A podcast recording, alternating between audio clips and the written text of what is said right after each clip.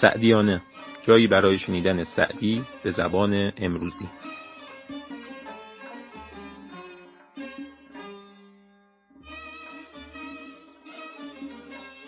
به نام خداوند جان آفرین حکیم سخن در زبان آفرین.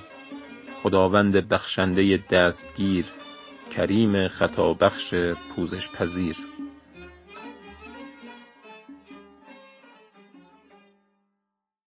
حکایت صد و سیزدهم از گلستان سعدی.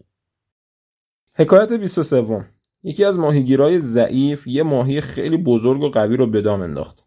اما هر چقدر سعی کرد نتونست نگهش داره. ماهی تور سیادم با خودش برد که برد. شد غلامی که جوی آب آرد. جوی آب آمد و غلام ببرد. دام هر بار ماهی آوردی. ماهی این بار رفت و دام ببرد. ماهیگیرای دیگه کلی سرزنشش کردن که همچین ماهی بزرگی توی تورت افتاد. اما نتونستی نگهش داری؟ تازه تورت هم دادی که ببره. گفت رفقا چه کنم که اون روزی من نبود و از عمر ماهی روزگاری مونده بود.